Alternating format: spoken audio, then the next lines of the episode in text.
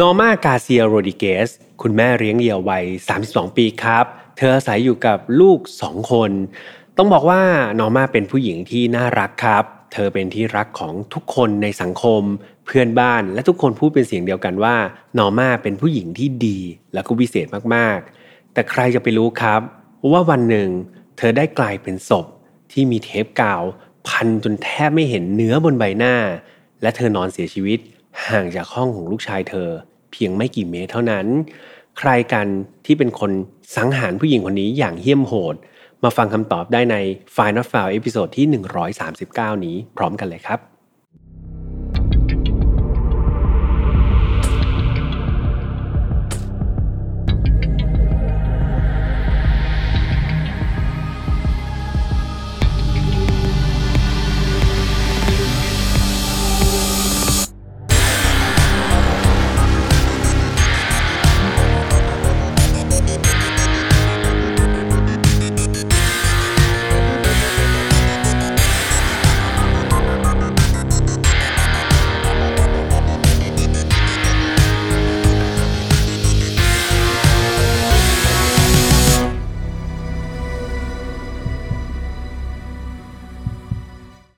วัสดีครับ ยินดีต้อนรับเข้าสู่ Final File Podcast วันนี้คุณอยู่กับผมแฮมทัชพลเช่นเคยนะครับ เรามา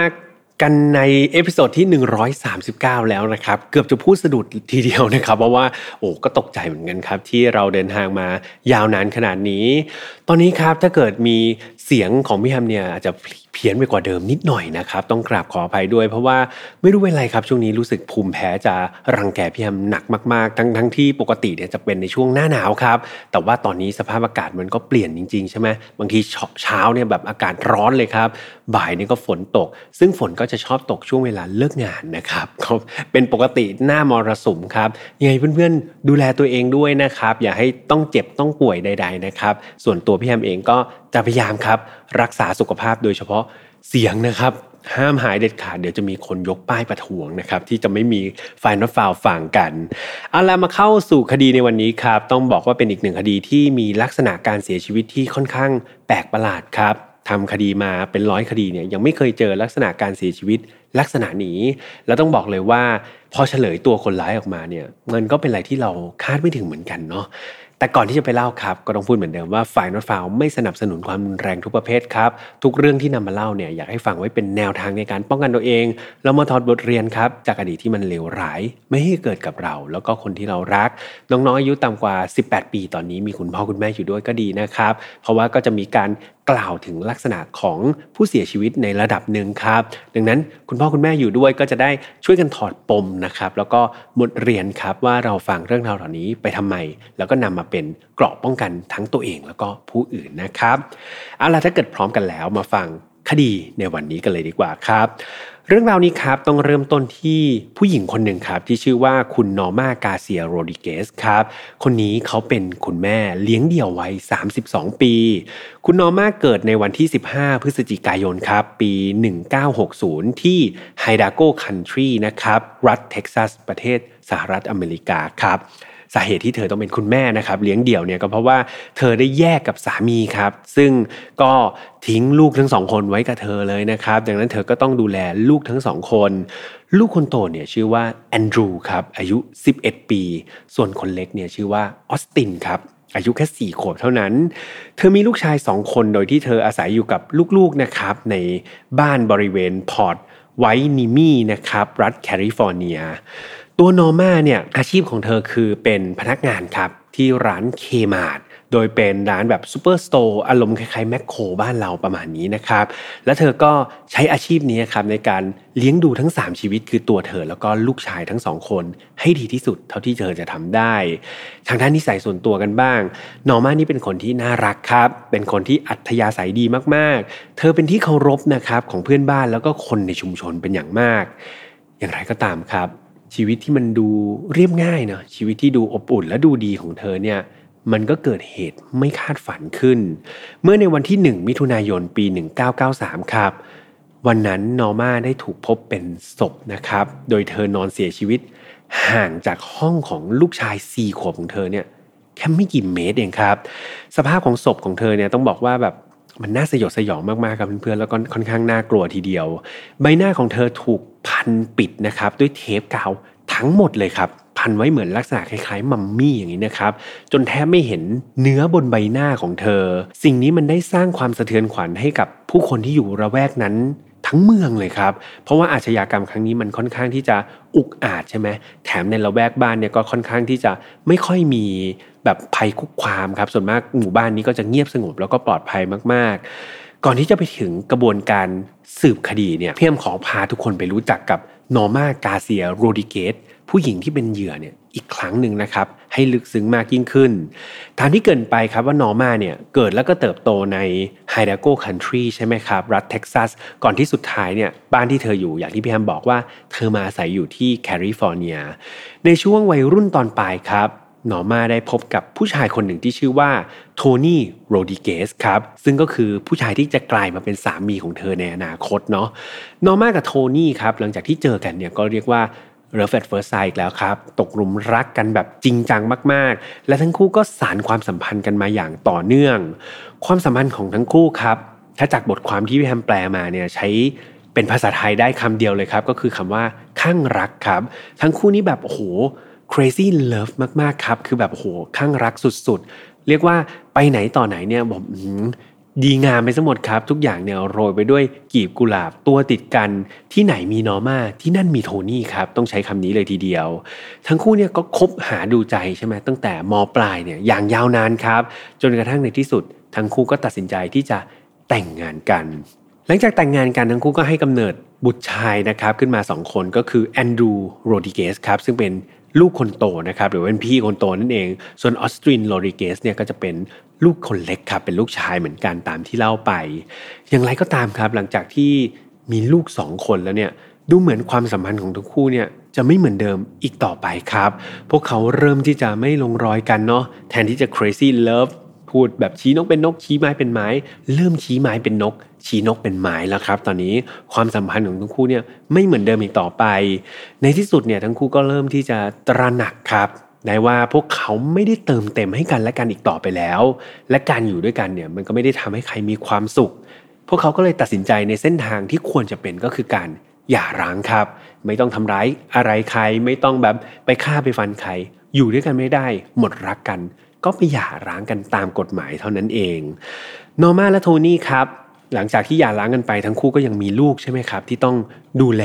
ด้วยกันเนาะพวกเขาก็เลยมีการจัดตารางครับ เพื่อแบ่งเวลากันดูลูก โดยพวกเขาตกลงว่าโทนี่เนี่ยคนที่เป็นพ่อจะมีหน้าที่ไปรับเด็กตอนเช้าครับ จะมาที่บ้านของนอร์มาแล้วก็รับเด็กไปส่งที่โรงเรียนในทุกๆเช้า ส่วนนอร์มาเนี่ยมีหน้าที่รับเด็กๆกลับมาหลังเลิกเรียนนะครับ แล้วก็ให้อาศัยอยู่ที่บ้านเธอเนาะ เอากินข้าวเย็นนอนอยู่ที่บ้านแม่น่ะ จนตอนเช้าพ่อมารับไปส่งโรงเรียน วนอย่างนี้ครับเป็นรูทีนเรื่อยๆ และด้วยกิจวัตรแบบนี้เองครับทำให้ในเช้าวันเกิดเหตุก็คือ วันที่ 1 มิถุนายนปี 1993 เช้าวันนั้นครับ โทนี่คนที่เป็นพ่อเนี่ยก็มารับลูกๆของเขาใช่ไหมครับ มารับเด็กๆเนี่ย ไปโรงเรียนตามปกติที่บ้านของนอร์มาในวันนั้นโทนี่ไม่ได้มาคนเดียวครับ เขามาพร้อมกับเฮกเตอร์โรดิเกสเฮกเตอร์ก็คือพี่ชายแท้ๆของโทนี่นะครับหรือว่ามีศักดิ์เป็นคุณลุงนะครับของเด็กๆนั่นเอง เพื่อที่จะช่วยกันพาแบบเด็กๆ ไปโรงเรียนด้วยกันนี่แหละ เมื่อทั้งคู่มาถึงที่บ้านของนอร์มาครับโทนี่ก็ตาม step ครับก็เคาะประตูเรียกนะครับบอกเออมาแล้วมาแล้วส่งเด็กออกมาได้แล้วเดี๋ยวจะพาไปโรงเรียนอะไรประมาณนี้ แต่ปรากฏว่าเคาะประตูไปเท่าไหร่ครับ ก็ไม่มีเสียงอะไรตอบกลับมาเลยนะทุกอย่างมันเงียบครับ ผิดปกติมากๆ ในตอนนั้นโทนี่คิดว่ามันแปลกมากๆครับ เขาก็พยายามที่จะตะโกนเรียกเนาะแล้วก็เคาะประตูให้แรงขึ้น แต่มันก็ยังคงเงียบอยู่ เขาก็คิดว่ามันไม่น่าจะมีอะไรแบบปกติข้างในหรือเปล่า เขาก็เลยพยายามที่จะสะดอก ประตูบ้านครับ คือประตูบ้านเนี่ยมันล็อกจากด้านในเขาก็พยายามจะแบบหาอะไรมาสะเดาะประตู และในที่สุดเขาก็สะเดาะประตูมันได้จริง ๆ ครับ แล้วก็เปิดประตูเข้าไปได้สำเร็จเฮกเตอร์คนที่เป็นพี่ชายของโทนี่ก่อนเนาะเฮกเตอร์เนี่ยเป็นคนที่เดินนำหน้าเข้าไปในบ้านครับ แต่หลังจากที่เขาก้าวเข้าไปในบ้านแค่ไม่กี่ก้าวเท่านั้นเองเฮกเตอร์ก็หยุดชะงักครับ แล้วก็หยุดยืนนิ่งแข็งอยู่แบบนั้น สิ่งนี้ยิ่งทำให้โทนี่ครับรู้สึกแปลกใจเป็นอย่างมาก เขาก็เลยรีบครับเดินตามเขาไปดู และสิ่งที่เห็นก็คือ ร่างของนอร์มาครับนอนแน่นิ่งอยู่ที่พื้น โทนี่รีบวิ่งไปที่ร่างร่างนั้นทันทีครับ ก่อนที่จะพยายามแกะเทปกาวอย่างที่พี่แฮมบอกนะว่าหน้าของนอร์มานี่ถูกพันเทปกาวจนทั่วไปหมด โทนี่พยายามแกะออกครับ แกะเทปกาวออกจากหน้าของเธอให้หมด ในขณะที่เฮกเตอร์ครับ พี่ชายของเขาเนี่ย ยืนแบบเหมือนช็อกอะครับเพื่อนๆ ขาก้าวไม่ออกเลยยืนแข็งทื่อขยับตัวไม่ได้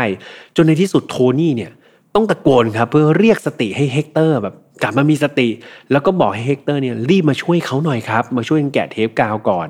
โดยให้เฮกเตอร์เนี่ยบอกว่าเนี่ยในห้องครัวมีกรรไกรนะไปหยิบกรรไกรมาตัดเทปกาวออกให้ทีนะครับส่วนตัวโทนี่เองเนี่ยตอนนั้นด้วยความที่เขาเป็นพ่อครับเขาไม่ได้มีแค่นอร์มาที่เขาเป็นห่วง แต่เขาเป็นห่วงลูกชายทั้งสองคนเขาด้วย เขาก็เลยบอกเฮกเตอร์ บอกว่าเฮ้ยเดี๋ยวเดี๋ยวพี่ช่วยดู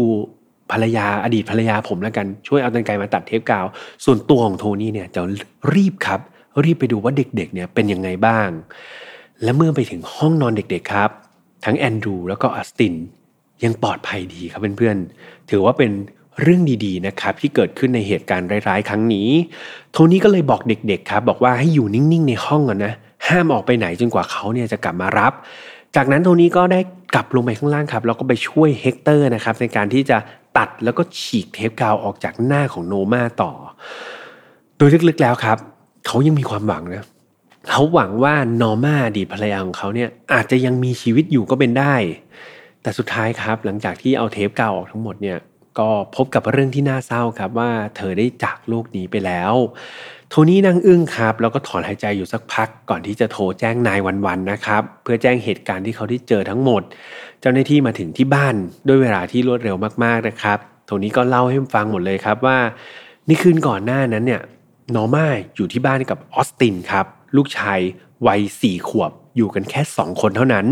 ส่วนแอนดรูเนี่ยคนที่เป็นลูกชายคนโตวัยสิบเอ็ดขวบเนี่ยออกไปข้างนอกกับเขาครับ โดยโทนี่เนี่ยได้ชวนแอนดรู แอนดรูคือลูกชายคนโต แล้วก็เฮกเตอร์พี่ชายของโทนี่เนี่ยไปดูเบสบอลด้วยกันครับ ไปดูการแข่งขันเบสบอล หลังจากแข่งขันจบเนี่ยโทนี่ก็มาส่งแอนดรูที่บ้านของนอร์มาอีกครั้งหนึ่งในช่วงดึกครับ แต่ว่าตัวเขาเองเนี่ยอยู่บนรถนะก็คือไม่ได้เข้าไปในบ้านด้วย ตอนที่แอนดรูมาถึงบ้านเนี่ยเขาพบว่าประตูหน้าบ้านเนี่ยมันล็อกครับ แล้วบ้านมันก็มืดมากๆ แอนดรูก็เลยคิดว่า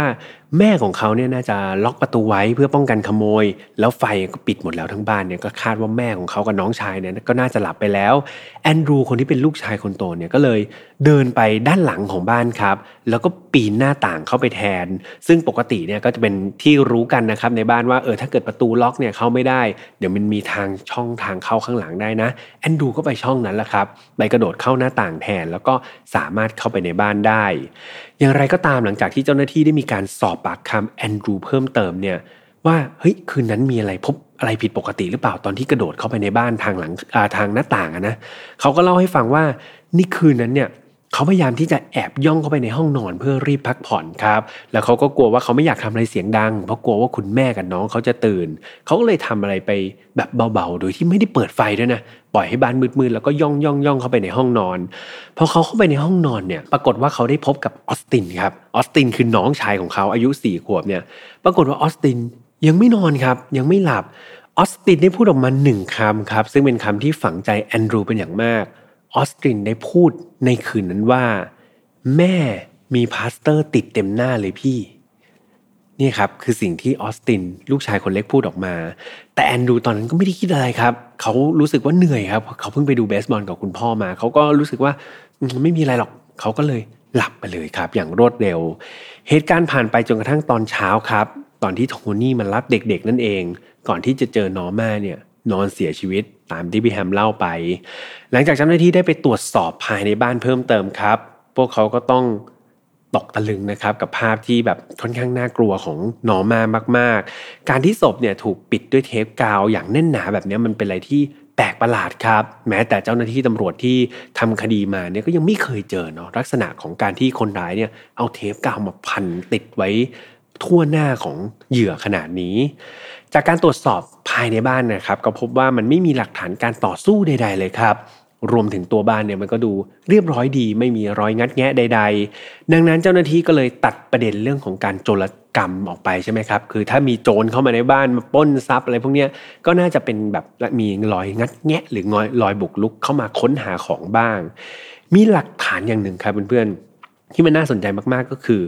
กุญแจครับ เจ้าหน้าที่ได้พบกุญแจบ้าน ของบ้านหลังเนี้ยบ้านของนอร์มาเนี่ยตั้งอยู่ข้างๆศพของนอร์มาเลย และหลังจากที่ตรวจสอบก็พบว่านี่แหละครับไม่ผิดแน่มันคือกุญแจบ้านของนอร์มาซึ่งนอร์มาใช้เป็นประจำนี่แหละครับ กุญแจอันนี้แหละอันเดียวเลย มีการนำศพของนอร์มาไปตรวจสอบเพิ่มเติมด้วยนะครับ แล้วก็พบว่าเธอมีบาดแผลบริเวณศีรษะ ซึ่งคาดว่าน่าจะถูกฟาดด้วยของแข็งอย่างรุนแรงครับ ซึ่งตรงนี้มันก็ไปสอดคล้องกับหลักฐานที่เจอในที่เกิดเหตุ นั่นก็คือมีการพบ กระทะครับเพื่อนๆกระทะทำครัวนี่แหละเป็นกระทะเหล็กนะครับ แต่ว่ากระทะเนี่ยมันเปื้อนเลือดตกอยู่บริเวณนั้น อย่างไรก็ตาม โดยบาดแผลนั้นครับ เจ้าหน้าที่ลงความเห็นตรงกันเลยนะว่า บาดแผลที่เกิดขึ้นหรือว่าชนสูตรพบบนศีรษะของนอร์มาเนี่ยมันไม่สามารถทำให้นอร์มาเสียชีวิตได้ครับแต่สาเหตุการเสียชีวิตของเธอ คือการขาดอากาศหายใจต่างหาก จากการถูกรัดคอ เจ้าหน้าที่ตำรวจก็เลยได้ตั้งข้อสันนิษฐานเอาไว้ครับว่า คนร้ายเนี่ยน่าจะแอบย่องเข้ามาในบ้านของนอร์มาครับ โดยที่ทุกคนเนี่ยไม่รู้ตัว หลังจากนั้นก็ลอบเข้าไปทำร้ายเธอครับ แล้วก็หยิบกระทะในครัวเนี่ยมาฟาดนอร์มานะครับ เป็นอาวุธสังหาร โดยการฟาดเนี่ยก็เป็นการฟาดจากด้านหลังเนาะตามรูปแบบของศพที่มีการชันสูตร โดยที่นอร์มาเนี่ยก็ตอนนั้นเธอยังไม่ได้ตั้งตัวหรือระวังตัวครับ เมื่อถูกฟาดเนี่ยก็เชื่อว่านอมาน่าจะหมดสติครับ แล้วก็ล้มลงไปที่พื้น จากนั้นคนร้ายน่าจะเอาเทปกาวครับเนี่ยที่เตรียมไว้รีบนะครับมาพันรอบใบหน้าของโนมาโดยจุดประสงค์หลักเนี่ยก็เพื่อป้องกันไม่ให้นอมาส่งเสียงร้องครับ ขอความช่วยเหลือ เพราะว่าถ้าเกิดเธอฟื้นสติขึ้นมาเนี่ย เธออาจจะโวกเวกโวยวายก็เป็นได้ จากผลการชนสูตรเนี่ยพบว่านอมามีการฟื้นคืนสติขึ้นมาอีกครั้งจริง ๆ ครับเพื่อนๆ แต่ด้วยพันธนาการครับที่พี่แฮมบอกไปทั้งบนใบหน้าของเธอเนี่ยแถมที่ตัวเธอเนี่ยก็ยังมีการถูกรัดไว้ด้วยนะครับด้วยเทปกาวบางส่วนเนี่ยมันค่อนข้างที่จะแน่นหนามากๆทำให้ตัวหนอมาเนี่ยไม่สามารถที่จะช่วยเหลือตัวเองได้เลย คนร้ายครับตำรวจเนี่ยเชื่อว่าคนร้ายได้อยู่กับนอมาอีกสักพักหนึ่งเลยนะครับ เพื่อดูช่วงเวลาสุดท้ายของชีวิตนอมา ดูช่วงเวลาที่นอร์มากำลังที่จะดีดดิ้นครับ แล้วก็ดิ้นรนอย่างทุกทรมาน ก่อนที่เรี่ยวแรงของเธอจะค่อยๆหมดลง เมื่อเห็นว่านอร์มาเนี่ยไม่ดิ้นแล้วครับ คนร้ายก็น่าจะปิดบัญชี โดยการรัดคอเธอครับ จนขาดอากาศหายใจแล้วก็เสียชีวิตในที่สุด ด้วยรูปการนี้ครับตำรวจก็เลยเชื่อว่า คนร้ายน่าจะมีความเครียดแค้นนะครับ กับนอมาเป็นอย่างมากเลยนะน่าจะเกลียดกันมากเลยถึงทำได้ขนาดนี้ รวมถึงคนร้ายเนี่ยน่าจะอยากมีอำนาจครับ อยากมีอำนาจเหนือนอมาเขาเนี่ยมีเวลามากพอที่จะจ้องมองดูช่วงเวลาสุดท้ายของนอมาตอนที่เธอพยายามจะดิ้นรนเนี่ย แสดงว่าเขาเนี่ยอยากจะมีอำนาจเหนือนอมากครับ มันเป็นหลักทางจิตวิทยาอย่างหนึ่ง มันยิ่งส่งผลให้ตอนนั้นเนี่ยคนร้ายเนี่ยที่มีอาจจะมีปัญหาทางจิตหรือเปล่าเขาไม่รู้เนาะเห็นนอมาในสภาพนั้นเนี่ยเขาก็จะรู้สึกว่าเฮ้ยเขามีอำนาจเขามีอำนาจท่วมท้นเลย เหมือนนอมาเนี่ยเป็นลูกไก่ในกำมือ เธอจะอยู่หรือตายอยู่ที่การตัดสินใจของเขาเพียงคนเดียวครับ หลังจากที่คนร้ายครับ ดูนอมาทุกทรมานจนพอใจเนี่ยเขาก็น่าจะทำการลงมือสังหารเธออย่างเลือดเย็น ซึ่งแน่นอนว่าพอเวลาเกิดคดีลักษณะนี้เนี่ยเพื่อนๆก็คาดเดาไว้ก่อนเลยใช่ไหมครับ ว่าผู้ต้องสงสัยคนแรกเลยเนี่ยที่หนีไม่พ้นเลยก็คือโทนี่ครับโทนี่คนที่เป็นสามี เพราะอย่างที่พี่แอมเคยเล่าไปเคยที่บอกไปเนาะทุกครั้งที่ภรรยาเสียชีวิต สามีคือผู้ต้องสงสัยอันดับหนึ่งแน่นอน เช่นเดียวกันครับ ถ้าสามีเสียชีวิตภรรยาก็จะเป็นผู้ต้องสงสัยอันดับหนึ่งเช่นเดียวกัน ดังนั้นครับ เจ้าหน้าที่ก็เลยเรียกครับโทนี่แล้วก็เฮกเตอร์ด้วยนะเฮกเตอร์คือพี่ชายของโทนี่มาสอบปากคำทั้งคู่ครับ รวมถึงเข้าเครื่องจับเท็จด้วยกันทั้งคู่ แต่ปรากฏว่าหลังจากสอบปากคำอย่างละเอียด พวกเขาก็สามารถที่จะหาหลักฐานครับ แล้วก็พยานที่อยู่ได้อย่างชัดเจน รวมถึงผลการตรวจสอบจากเครื่องจับเท็จเนี่ยของทั้งสองคน ก็ไม่มีปัญหาใด ๆ ครับ ทั้งสองคนสอบผ่านหมดเลย ดังนั้นเจ้าหน้าที่ก็เลยพักไว้ก่อนครับพักสองคนนี้ไว้ก่อนก็ยังคงเก็บไว้อยู่เนาะในกลุ่มของผู้ต้องสงสัย แต่ว่าก็ต้องไปมองหาผู้ต้องสงสัยคนอื่นๆ เพิ่มเติมครับ อีกหนึ่งคนที่เจ้าหน้าที่ตำรวจเนี่ยได้ข้อมูลมามากที่สุดจากปากคำของแอนดรูแอนดรูคือลูกชายคนโตเนาะเขาก็บอกว่าแอนดรูเนี่ยคือเป็นคนเดียวเลยที่คาดว่าน่าจะเข้าไปช่วง ที่นอร์มาเนี่ยเสียชีวิตไปแล้วใช่ไหมครับ ตอนที่พี่ฮัมเล่าให้ฟังว่าแอนดรูแอบกระโดดไปดูเบสบอลกับพ่อแล้วก็แอบกระโดดทางเข้าหน้าต่างด้านหลัง ดังนั้นเขาอาจจะเป็นคนเดียวก็ได้ครับ ที่มีโอกาสเห็นคนร้ายครับ หรือว่าเห็นร่องรอยอะไรของคนร้ายได้ อย่างไรก็ตามครับ ตอนนั้นแอนดรูเนี่ยก็ยังเป็นเด็กอยู่เลยครับเพื่อนๆสิ่งเดียวที่อยู่ในใจของเขาเนี่ยไม่ใช่คนร้ายครับ สิ่งเดียวที่อยู่ในใจของเขาไม่ใช่เหตุการณ์ฆาตกรรมใด ๆ แต่สิ่งเดียวที่อยู่ในใจของเขา กลับเป็นคำพูดของออสติน น้องชายของเขาที่พี่แอมบอกไป คือคำว่า แม่มีพลาสเตอร์ติดอยู่เต็มหน้าเลยพี่คำนี้มันหลอกหลอนครับ มันติดอยู่ในหัวของแอนดรูโดยเขานี่แทบจะแบบไม่สามารถเอาคำนี้ออกไปจากหัวเขาได้เลย เขามีความรู้สึกผิดอย่างรุนแรงครับ เขารู้สึกว่าถ้าเขาไม่ได้เพิกเฉยต่อคำพูดของน้องเขา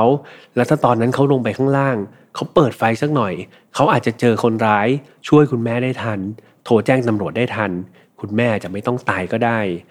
นี่คือสิ่งที่แอนดรูแบบคิดอยู่ตลอดเวลาเขาโทษตัวเองอยู่ตลอดเวลาครับ แล้วก็คำพูดของน้องเขามัน repeat มันซ้ำวนอยู่ในหัวตลอด จนเจ้าหน้าที่ต้องส่งจิตแพทย์เด็กนะครับ เข้ามาประกบเลยครับ เข้ามาประกบแอนดรูเลยในระหว่างสอบปากคำเพื่อทำการปลอบประโลมใจเด็กทั้งสองคนอย่างใกล้ชิดครับ รวมถึงตัวโทนี่เองคนที่เป็นพ่อเนี่ยก็คอยอยู่เคียงข้างเด็ก ๆนะครับ ทุกๆ ครั้งที่เด็ก ๆ ถูกสอบปากคำเนี่ยโทนี่จะเข้าไปนั่งเป็นเพื่อนครับ ไม่ได้มีไปพูดหรือชี้นำอะไรแล้วก็เข้าไปนั่งเป็นเพื่อนเพื่อให้เด็ก ๆ เนี่ยผ่อนคลายครับแล้วก็ลดความกดดันลงไป ในระหว่างที่เจ้าหน้าที่ตำรวจเนี่ยมีการสอบถามเด็กทั้งสองคนเนี่ยเด็กก็เล่าให้ฟัง เท่าที่เด็กจะรู้จักครับว่าเออมีผู้ต้องสงสัยคนอื่นไหมที่น่าสงสัย ปรากฏว่าเจ้าหน้าที่เนี่ยไปสะดุดครับ กับชื่อของผู้ชายคนหนึ่งที่เด็กๆพูดถึง ชายคนนี้ครับ เป็นเพื่อนร่วมงานวัย 39 ปีของนอร์มาที่ทำงานอยู่ที่ Kmart ด้วยกัน ผู้ชายคนนี้มีชื่อว่าวอร์เรนแม็กคีครับความน่าสนใจก็คือแม็กคีเนี่ยเป็นคนที่แบบเป็นเพื่อนร่วมงานก็จริงนะแต่เขาปิ๊งครับเขาชอบนอร์มามาอยู่ตลอดเวลาเลย เขานี่คอยตามจีบครับ ตามจีบนอร์มามาตลอด แล้วก็แสดงความใกล้ชิดกับเธอมาก กว่าเพื่อนร่วมงานโดยปกติครับ ได้มีข้อมูลจากเพื่อนร่วมงานอีกว่าแม็กกี้เนี่ยเคยแบบสารภาพรักด้วยนะกับนอร์มาบอกรักเลย แต่ว่าเธอเนี่ยปฏิเสธครับ แล้วเธอบอกว่าขอเป็นเพื่อนที่ดีต่อกันดีกว่า ซึ่งตอนนั้นแม็กกี้เองก็ยอมแต่โดยดีครับ ไม่ได้มีความแบบพยายามที่จะตื้อเท่านั้นที่จะครองโลกอะไรก็ผู้หญิงไม่รับรักก็จบไปครับก็เท่านั้น นอกจากนี้ครับก่อนวันที่นอร์มาจะเสียชีวิตไม่กี่วันเนี่ย ในตอนนั้นนอร์มาได้จัดเลี้ยงปาร์ตี้ครับบาร์บีคิวที่บ้านเธอก็ชวนเพื่อนร่วมงานมาหลายคนเลย ซึ่งรวมถึงแม็กคีด้วยครับแม็กคีเป็นหนึ่งในแขกที่นอร์มาชวนมารับประทานปาร์ตี้บาร์บีคิวกันในวันนั้น ในระหว่างที่จัดงานเลี้ยงครับนอร์มาก็เหมือนพยายามที่จะมีอาการผิดปกติอยู่หนึ่งอย่างครับ อันนี้จากปากคำคนอื่นนะก็บอกว่านอร์มาเนี่ยดูเหมือนพยายามที่จะหาสิ่งสิ่งหนึ่งอยู่เป็นเวลานานเลย เพื่อนร่วมงานคนหนึ่งครับ ก็เลยได้ไปถาม นอร์มาว่าเฮ้ยเธอเธอหาอะไรอยู่เหรอเห็นเดินหาอยู่ตั้งนานแล้ว นอร์มาก็ได้บอกว่า เนี่ยจู่ๆกุญแจบ้านของเธอเนี่ย หายไป หาเท่าไหร่ก็หาไม่เจอ นั่นก็เลยทำให้เพื่อนครับที่ไปร่วมงานเนี่ยต่างช่วยกันหากุญแจบ้านเลย แต่ก็ไม่มีใครเจอกุญแจของนอร์มาเลยแม้แต่คนเดียว แต่ถ้าเพื่อนๆยังจำกันได้ใช่ไหมครับ ในวันเกิดเหตุหนึ่งในหลักฐานสำคัญเลยที่ตำรวจเนี่ยสนใจมากๆ ก็คือกุญแจบ้านคำถามคือ กุญแจบ้านที่นอมาเนี่ย หาไม่เจอมาตลอดเนี่ยทำไมจู่ๆมันไปโผล่แล้วไปโผล่อยู่ข้างๆศพของนอมาด้วย จากข้อมูลเหล่านี้ครับทำให้เจ้าหน้าที่ตำรวจเนี่ยสนใจในตัวแม็กคีทันที เจ้าหน้าที่ก็เลยทำการเชิญตัวครับ เชิญตัวแม็กคีมาสอบปากคำโดยเขาให้การว่าในคืนที่เกิดเหตุเนี่ยเขามีพยานที่อยู่ชัดเจนมากๆนะ ในคืนนั้นเนี่ยเขาออกไปเที่ยวคลับแห่งหนึ่งครับกับรูมเมทของเขาเอง แล้วก็แฟนสาวของรูมเมทด้วย ซึ่งทั้งสองคนเนี่ยก็เป็นพยานแบบเป็นพยานที่อยู่ให้กับเขาได้เป็นอย่างดี นอกจากนี้ตำรวจยังให้แมคคีไปเข้าเครื่องจับเท็จด้วยครับ ซึ่งเขาก็ผ่านเครื่องจับเท็จได้อย่างไม่มีปัญหา ผลออกมาก็ไม่พบอะไรที่ผิดปกติกับตัวแมคคีอีกเช่นเดียวกันมาถึงตรงนี้ครับตำรวจตอนแรกสงสัยโทนี่ใช่ไหมคนที่เป็นสามีก็อ้าว สอบถามดูมีพยานมีปากคำแน่นหนาเข้าเครื่องจับเท็จก็ผ่านตัดออกไป มาเพื่อนร่วมงานที่แอบตามจีบอยู่ก็ดูแบบน่าจะมีแบบข้อสงสัยหรือเปล่า แต่หลังจากสอบปากคำมีพยานที่อยู่ เข้าเครื่องจับเท็จผ่านอีกตำรวจก็ตัดทิ้งออกไปอีก มาถึงตรงนี้ตำรวจก็งงนี่ครับ สับสนแล้วงงงวยว่าตกลงคนร้ายตัวจริง มันคือใครกันแน่ หรือจะเป็นฆาตกรที่เข้ามาแบบสุ่มหรือเปล่า แต่มันก็จะผิดกับรูปการใช่ไหมครับ ที่ทำการสันนิษฐาน เพราะว่าดูแล้วคนร้ายน่าจะมีความเครียดแค้นครับกับตัวนอร์มาเป็นอย่างมากถึงขั้นกับดูเธอทุกรรมานก่อนที่จะเสียชีวิตไป คดีนี้ครับ มันก็เลยไม่มีความคืบหน้าเลยครับเพื่อนๆ แล้วก็ถูกแช่แข็งแบบนั้น โดยไร้คนผิดยาวนานถึง 10 ปีครับ ถูกปล่อยไว้อย่างนั้น 10 ปี ในที่สุดในปี 2003 ที่ผ่านมาครับ ด้วยความก้าวหน้าทางด้านเทคโนโลยี DNA แล้วครับ DNA มาเป็นพระเอกกันแล้วเนาะซึ่งนับว่าตอนนี้ DNA เนี่ยก็ค่อนข้างที่จะแม่นยำแล้วก็เชื่อถือได้แล้ว ก็เลยมีการนำ DNA เนี่ยมาเป็นเครื่องมือในการช่วยตามหาคนร้ายอีกเช่นเคย ได้มีการนำหลักฐานต่างๆครับ ที่พบในบ้านของนอร์มาในวันนั้น ไปทำการตรวจสอบ DNA อย่างละเอียด และในที่สุดครับ พวกเขาสามารถที่จะ match DNA เนี่ยที่พบในที่เกิดเหตุไปตรงกับบุคคลคนหนึ่งได้ครับ ตรงแบบพอดีเป๊ะๆเลย และบุคคลคนนั้นก็คาดว่าน่าจะเป็นคนร้ายของคดีนี้ บุคคลคนนั้นก็คือวอร์เรนแมคคีเพื่อนร่วมงานของเธอนั่นเองครับ ตอนนี้หลาย ๆ คนก็สงสัยแล้วเอ้าแมคคีเคยมาสอบปากคำแล้วนี่ มีพยานหลักฐานแถมเข้าเครื่องจับเท็จก็ผ่านแล้วนี่ทำไมไปเจอ DNA ที่น่าสงสัยของเขาในที่เกิดเหตุกันนะ ตอนนั้นตำรวจครับก็สงสัยแบบนี้เหมือนกัน สิ่งที่เขาทำได้ก็คือ การไปเชิญตัวแมคคีครับมา ตรวจสอบ DNA อีกครั้งหนึ่งครับ ซึ่งแมคคีก็ยินยอมครับ ไม่ได้ปฏิเสธใด ๆ ก่อนที่สุดท้ายครับ สิ่งสิ่งนี้จะกลายเป็นหลักฐานมัดตัวของเขาอย่างจัง จากการตรวจสอบ DNA ครับทำให้เจ้าหน้าที่ตำรวจเนี่ยอย่างที่บอกไปว่า เอ๊ะทำไมหนอ ตอนนั้นแม็กคีถึงหลุดรอดไปได้ แถมตอนนั้นเนี่ยต้องบอกว่าแม็กคีเป็นหนึ่งในคนที่ให้ความร่วมมือกับตำรวจ ในระหว่างที่ทำการสืบสวนเนี่ยแทบจะตลอดเวลาครับ ได้มีเจ้าหน้าที่ระดับนักสืบคนหนึ่งครับ ได้ให้การว่าในบรรดาคู่ต้องสงสัยทุกคนเลยนะที่เราทำการสอบปากคำเนี่ยแม็กคีคือคนที่น่าเชื่อถือที่สุด และจากทุกสิ่งทุกอย่างที่เขาทำเนี่ยมันเลยไม่ยากเลย ที่พวกเราชาวตำรวจเนี่ยจะตัดเขาออกจากผู้ต้องสงสัยเป็นคนแรกๆ นี่คือคนระดับนักสืบครับ พูดออกมาอย่างนี้เลยนะว่าแม็กคีเนี่ยน่าแบบน่าเชื่อถือขนาดไหน ในอีกในหนึ่งครับ มันก็แสดงให้เห็นว่าแม็กคีก็คือ นักโกหกตัวยงเลยครับเพื่อนๆโกหกได้แม้แต่ตำรวจที่แบบมากฝีมือกันเลยทีเดียวตำรวจครับได้ติดต่อแม็กกี้ครับมาสอบปากคำอีกครั้ง และเป็นการสอบปากคำแบบค่อนข้างที่จะเข้มงวดซีเรียสมากกว่าเดิมครับ เพราะว่าคราวนี้มันมี DNA ที่เป็นหลักฐานแล้ว มีการนำหลักฐานและข้อมูลต่างๆครับมาแบบประกบเลยนะมาตั้งอยู่บนโต๊ะให้อธิบายเลย ซึ่งมันก็ค่อนข้างยากครับ ที่จะทำให้เขาดิ้นหลุดจากคดีนี้ได้ ถึงอย่างนั้นครับแม็กกี้ก็ยังพูดเหมือนเดิมครับ เขายังยืนกรานนะครับปฏิเสธทุกข้อกล่าวหา แล้วก็ยืนยันว่าเขายังคงเป็นผู้บริสุทธิ์ของคดีนี้ อย่างไรก็ตามด้วยหลักฐานต่างๆเพื่อนๆมันชัดเจนมากๆใช่ไหมครับจนต่อให้แม็กกี้เนี่ยแก้ตัวยังไง ยืนยันยังไงมันก็ฟังไม่ขึ้นอยู่ดี ในเดือนสิงหาคมครับปี 2003 แม็กกี้ได้ถูกนำตัวขึ้นศาลครับ และศาลก็ได้มีการพิจารณาตัดสินให้วอร์เรนแม็กกี้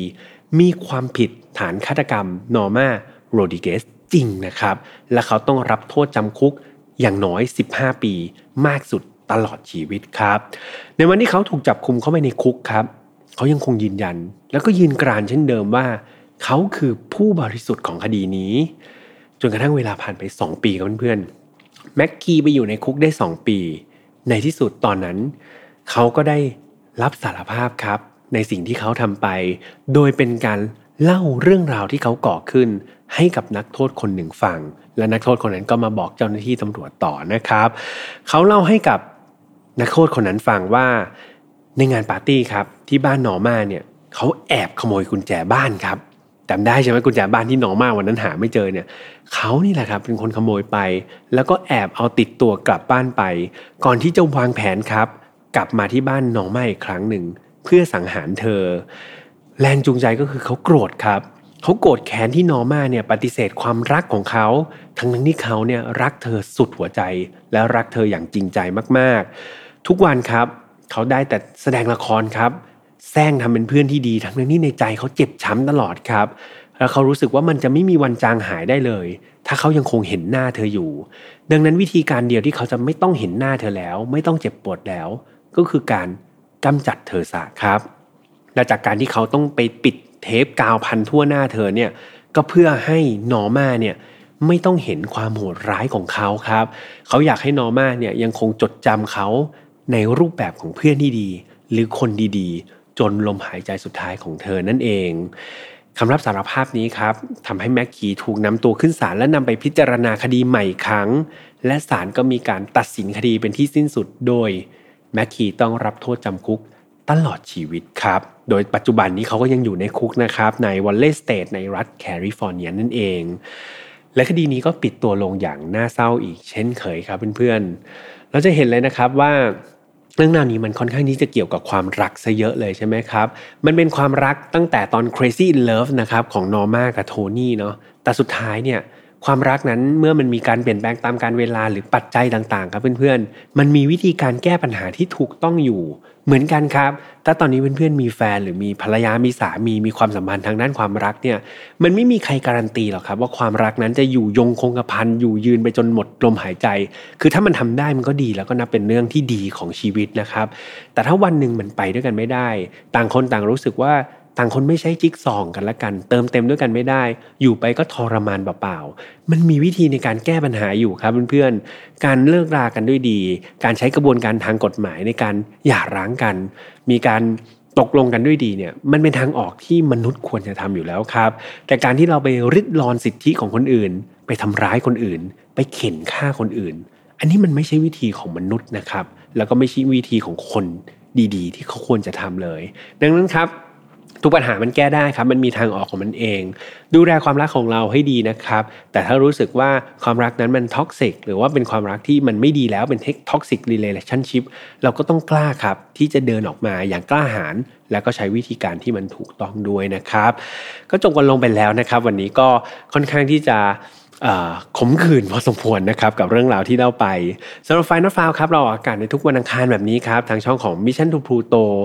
เหมือนเดิมนะครับ ไม่ว่าจะเป็น YouTube Spotify SoundCloud Podbean Apple Podcast นะครับ ใครที่ชอบแฟนนัดฟาวฟังแบบยาวๆ ก็ตามเข้าไปใน Spotify แล้วก็ Apple Podcast ได้นะครับ กด Follow ครับ สัญลักษณ์โลโก้เป็นสีแดงๆนะ ตามเข้าไปฟังในนั้นก็ได้ ฟังตอนขับรถนี่เพลินๆ มากๆ ครับ แล้วก็ฝากไว้อีกหนึ่งอย่างก็คือแฟนเพจครับเพื่อนๆแฟนเพจ Mission to Pluto น้องๆ ตั้งใจกันมากครับที่จะถอดเนื้อหาที่พี่แฮมนำมาเล่าในวันนี้ กลายมาเป็นบทความครับ แล้วก็